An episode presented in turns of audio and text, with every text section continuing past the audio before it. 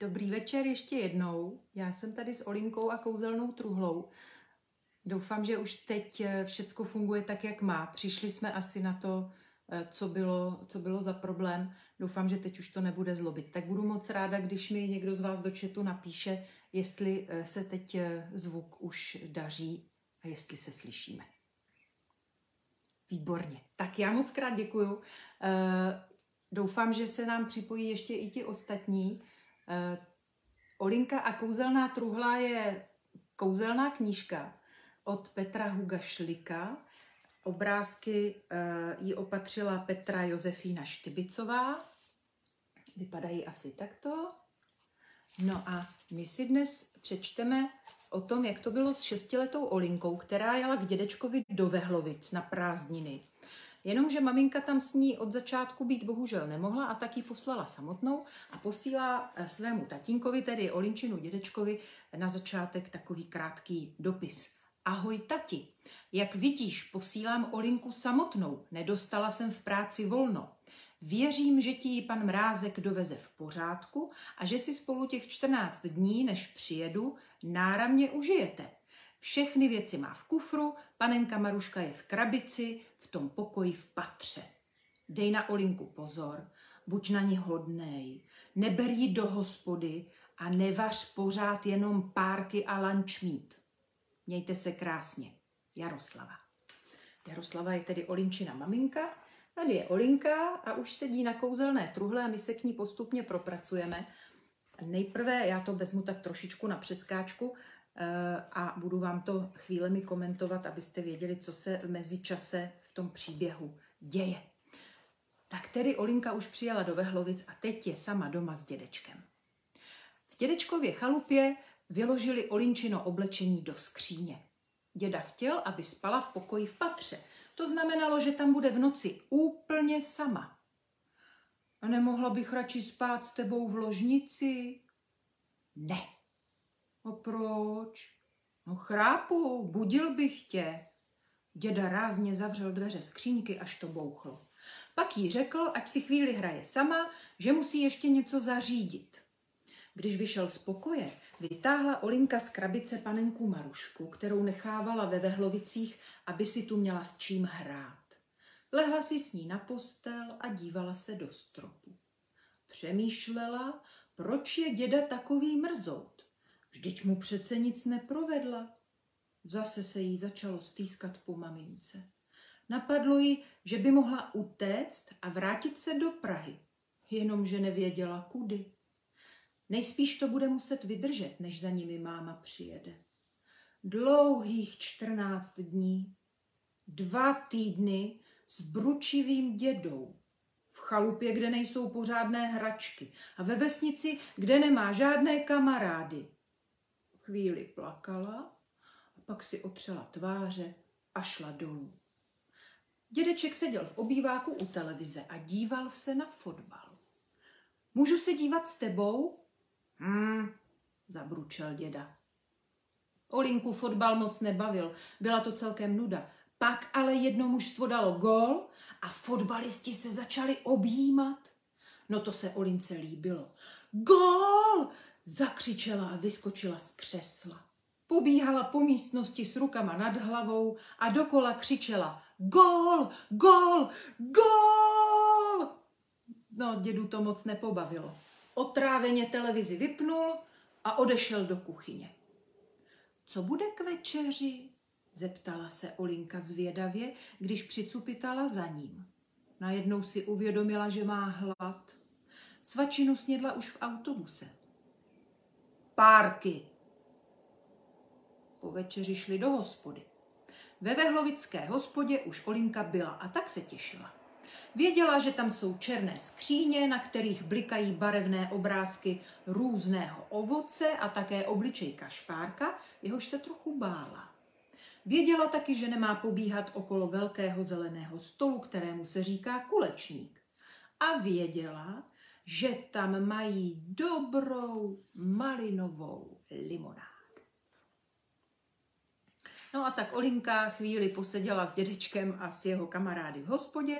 No poté určitě měli ještě jednou k večeři ne párky, ale lunch meat, tedy přesně to, co maminka tak úplně nechtěla. No a potom Olinka zjistila, že v domě dědečkově je taková půda. Podívejte, jak to tam vypadalo. A Olinka se tedy poprvé vydává na půdu. Na půdě byla tma. Hned jak Olinka vešla, otřela se jí o tvář pavučina. Rychle ji smetla a uskočila stranou. Zakopla o nějaké prkno a dopadla na hromadu starých novin. Když se postavila a otřepala ze sebe prach, počkala, až její oči přivyknou tmě a pořádně se rozhlédla kolem sebe. Půda sloužila jako skladiště nepotřebných věcí. Byl tu starý kočárek bez kol, několik skříní a postelí a rám kola. O stěnu byly opřené lyže, taky srolované koberce. Jediné světlo sem dopadalo z vikýřů. Ve slunečních paprscích kroužily drobné částečky prachu. Páni, vydechla Olinka. Zdálo se jí, že se ocitla v pohádce, jako kdyby otevřela 13. komnatu nějakého zámku. Tady se toho dalo objevit. Sklonila se a zvedla ze země nějaké boty. Byly to kolečkové brusle. Na každé botě měly 2 řady koleček. Hned vedle ležel přístroj, o kterém Olinka náhodou věděla, že se jmenuje gramofon. Jeho trouba trčela do vzduchu jako nějaká strašidelná květina. Procházela půdou a dotýkala se všech předmětů. Pohoupala kočárek, v němž se nejspíš vozila její maminka, zatočila klikou starého mlýnku na kávu, zakopla o kufr polepený samolepkami a nakonec došla k veliké skříni stojící v rohu. Zatáhla za dveře a ty se otevřely se strašidelným skřípotem. Skříň byla plná šatů. Olinka po nich jezdila rukou a vychutnávala si dotyk látky. Kdo je asi nosil? Babička? Maminka? Až do nich doroste, bude si je smět vyzkoušet? Vlezla do skříně a sundala jedno ramínko z tyče. Ukázalo se, že šaty, které na ramínku byly, mají několik děr, nejspíš od molů, ale i tak byly krásné, červené s bílou mašlí. Vrátila ramínko zpátky do skříně a vlezla si dovnitř. Opřela se o stěnu a nechala šaty, aby ji hladily po tváři. Jak to teď s dědou zvládne? Bude se na ní pořád zlobit? Jsou holky v něčem horší než kluci? Tady, schovaná ve staré skříni, měla jistotu, že ji nikdo neuvidí. Proto klidně plakala a ani si neutírala slzy. Zabořila obličej do kolen a rukama si objala nohy. Slyšela, jak kdesi dupe myš a na střeše chalupy přistávají holuby. Vrků, vrků, doléhalo sem z dálky. Usnula. Zdál se jí sen, že je s mámou v Praze a jdou spolu na nádraží, naproti tátovi, který má přijet ze zahraničí. Maminčina ruka byla měkká a voňavá. Prodírali se davem lidí, ale máma držela Olinku pevně, takže se dívka nebála, že se ztratí. Vidíš? Zeptala se maminka. Támhle jde. Olinka se podívala tím směrem, ale bylo to proti sluníčku.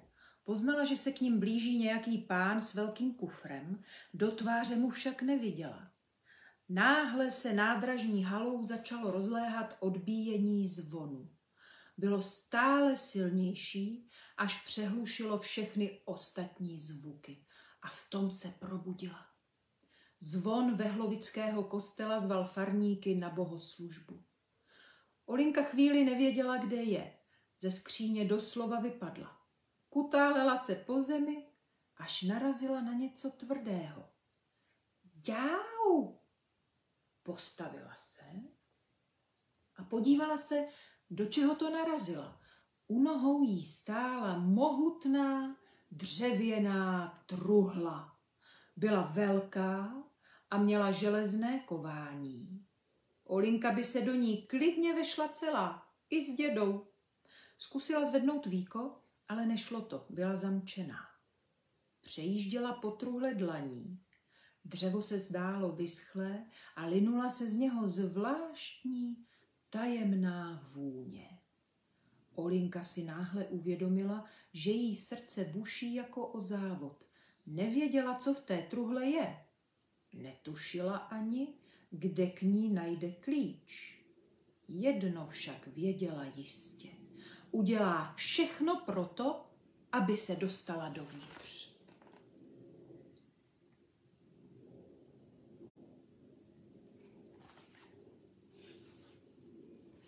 Tak co myslíte, děti, kde bude ten klíč? Když Olinka sešla dolů, děda už rachotil v kuchyni. Stál u sporáku zády k ní. Náhle, aniž by se otočil, promluvil. Kde jsi byla? U sebe v pokoji. Ještě chvíli, co si míchal v pánvi, pak toho nechal, stlumil oheň a otočil se na ní. Olgo, ty jsi brečela? Olinka si vůbec neuvědomila, že má zarudlé oči. Trochu. A proč? Stejská se mi po mámě a po tátovi. Děda přední chvíli rozpačitě stál, pak udělal dva rychlé kroky, sklonil se k ní a neobratně ji objal. Vnučka se mu schoulila v náručí. Cítila dědečkovi mozolnaté dlaně ve vlasech a chvíli tam tak společně mlčky stály. Máš hlad? Zeptal se děda, když ji pustil. Mám. Co bude k obědu? Lunch meat. K jídlu dědeček pustil z obýváku televizi. Dávali zprávy, takže Olinka měla spoustu času rozhlížet se kolem. Těkala pohledem od okna ke kukačkovým hodinám visícím na zdi. Občas mrkla na dědu, který nespouštěl zrak z obrazovky. Náhle se Olinčina ruka s vidličkou zastavila v půli cesty. Co pak? Zeptal se děda. Nechutná ti? Ale jo, je to dobrý, odpověděla Olinka. Zírala na dědečkův krk, anebo spíš těsně pod něj. No co na mě tak koukáš, pokydal jsem se. Ne, vůbec, promiň. Rychle stočila pohled k oknu. Nechtěla, aby si děda všiml, kam se dívá. Vzpomínala, kdy si toho jeho klíče všimla poprvé. Přišlo jí, že ho měl odjakživa. Byla to zvláštní ozdoba, ale k dědečkovi tak nějak patřila. Dědo, odvážila se zeptat, kam pasuje ten klíč? Který? No ten, co nosíš na krku. Dědeček sáhl na klíč a schoval ho pod košili. Ale nikam, to je jenom takový starý klíč. Pak se zvedl a odnesl svůj talíř do kuchyně, ačkoliv ještě neměl dojedeno. Chceš se jít odpoledne koupat? Nebo půjdeme na houby? Pepík, ten řidič, co tě sem vezl, říkal, že už rostou. A taky můžeme jít na borůvky, ty rostou určitě. Vím o jednom místě. Děda se najednou rozpovídal a nebyl k zastavení. Olinku tím ale neobalamutil. Dobře poznala, když dospělí nemluvili pravdu. Věděla jistě, že to není žádný starý klíč. A byla si dokonce jistá i tím, kam pasuje. Do té velké truhly na půdě. Zbývalo jenom vymyslet, jak se ho zmocnit. No, další kapitola se jmenuje Noční loupež a ta právě pojednává o tom, jak se Olince podařilo dědečkovi ten klíč sebrat, zmocnit se ho a tím už měla samozřejmě cestu otevřenou k tomu zámku u té truhly. No, ona se k té truhle dostala, vešla na půdu, odemkla ten zámek, pak se snažila do té truhly vlézt, jenomže to těžké víko jí udeřilo do hlavy a zaklaplo se a Olinka se ocitla uvězněná v černočerné tmě. A my si teď přečteme ještě jednu kapitolu, která se jmenuje První výprava. Olinka si ve tmě opatrně ohmatávala hlavu. Měla na ní ohromnou bouli. Když se jí dotkla, sykla bolestí. Zkusila se zapřít do víka truhly, ale nešlo otevřít. Musela se zavrtat hlouběji do knížek. Pak znovu zabrala a víko se začalo pomalu zvedat. Konečně se odklopilo. Pomalu se zvedla a vykoukla ven. V příštím okamžiku o ně měla překvapení. Půda dědečkovy chalupy zmizela a místo ní truhla letěla nad nějakou pouští.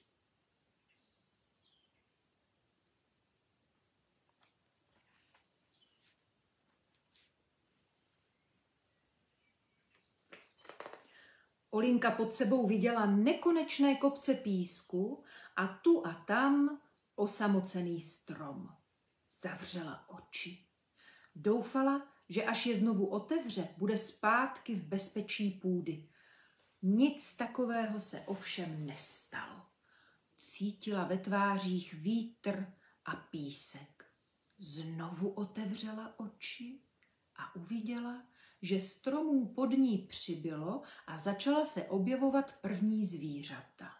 Nejdřív uviděla stádo velbloudů, pak zebry a antilopy. Pevně se chytila okraje truhly a naklonila se dolů. Uviděla modrou stuhu řeky, ke které všechna zvířata mířila. Všimla si ohromného lva, jak pokojně leží na jakémsi pahorku. Vyspával zřejmě po obědě a tak nechával procházející zvířata bez povšimnutí. Olinka byla jako u vytržení. Jak je to možné? Co se stalo? A jak se dostane zpátky k dědečkovi? Náhle pod sebou uslyšela křik. Truhla přelétla nad domorodou vesnicí. Mezi chatrčemi se začaly rojit černé postavičky a hrozily směrem k ní pěstmi. K nebi vylétlo několik šípů. Minuli ji ve velké vzdálenosti, ale přesto dostala Olinka strach. Přála si, aby truhla změnila směr. A sotva na to pomyslela. Truhla se skutečně otočila a začala se od domorodců vzdalovat. Hurá! Olinka si uvědomila, že může truhlu řídit. Támhle k té hoře, řekla si v duchu a truhla tam skutečně i hned zamířila. Teď zpátky, doprava, tam k těm stromům. Pak zkusila ještě něco. Nahoru, dolů, pomaleji, stůj! Truhla ji poslouchala na slovo. Olinku to začalo bavit. Dlouho létala nad neznámou krajinou a viděla ještě žirafy, nosorožce a velké stádo slonů. Kam si se hnali a svýma ohromnýma nohama zvířili mračno písku. Náhle Olinku upoutala stříbrná záře na obzoru. Poručila truhle, aby se tam vydala. Za chvíli o tom nebylo pochyb. Přímo před ní se rozprostíralo moře. Dívka ještě nikdy u moře nebyla. Chvíli si ho prohlížela ze vzduchu a plašila hejna racků. Nakonec nakázala truhle, aby přistála na břehu. Uvědomila si, že celou tu dobu na ní praží slunce a že je celá spocená. Zatoužila po koupání v moři. Kromě toho chtěla zjistit, jestli je jeho voda skutečně slaná, protože tomu nikdy úplně nevěřila. Když truhla měkce dosedla na pláž, Olinka si zhluboka oddechla. Opodál se v písku líně kolébala želva a zpět do moře legračně cupital krab. Chytla se okraje truhly a stoupla si. Už se chystala vykročit ven, když v tom si něčeho všimla. Z moře se začalo po písku cosi plazit. Nejprve si myslela, že je to nějaký had, ale pak pochopila, že to je něco mnohem většího. Z moře tu vylézal nějaký ohromný hlavonožec. Před očima se jí myhl obrázek z knížky, na kterém chobotnice zvedala do vzduchu mužské tělo. Vykřikla hrůzou a mimoděk udělala krok vzad. Narazila do víka truhly a to se opět přiklopilo a uvěznilo ji uvnitř. Ve tmě se stočila do klubíčka a čekala, kdy se truhly chopí to strašlivé chapadlo a stáhne ji do hlubin moře. Nic takového se však nestalo. Truhla dál klidně ležela na vyhřátém písku. Po nekonečně dlouhé době se Olinka odhodlala víko trochu nadzdvihnout. A když se jí to konečně povedlo, vydechla úlevou. Byla zpátky na dědečkově půdě.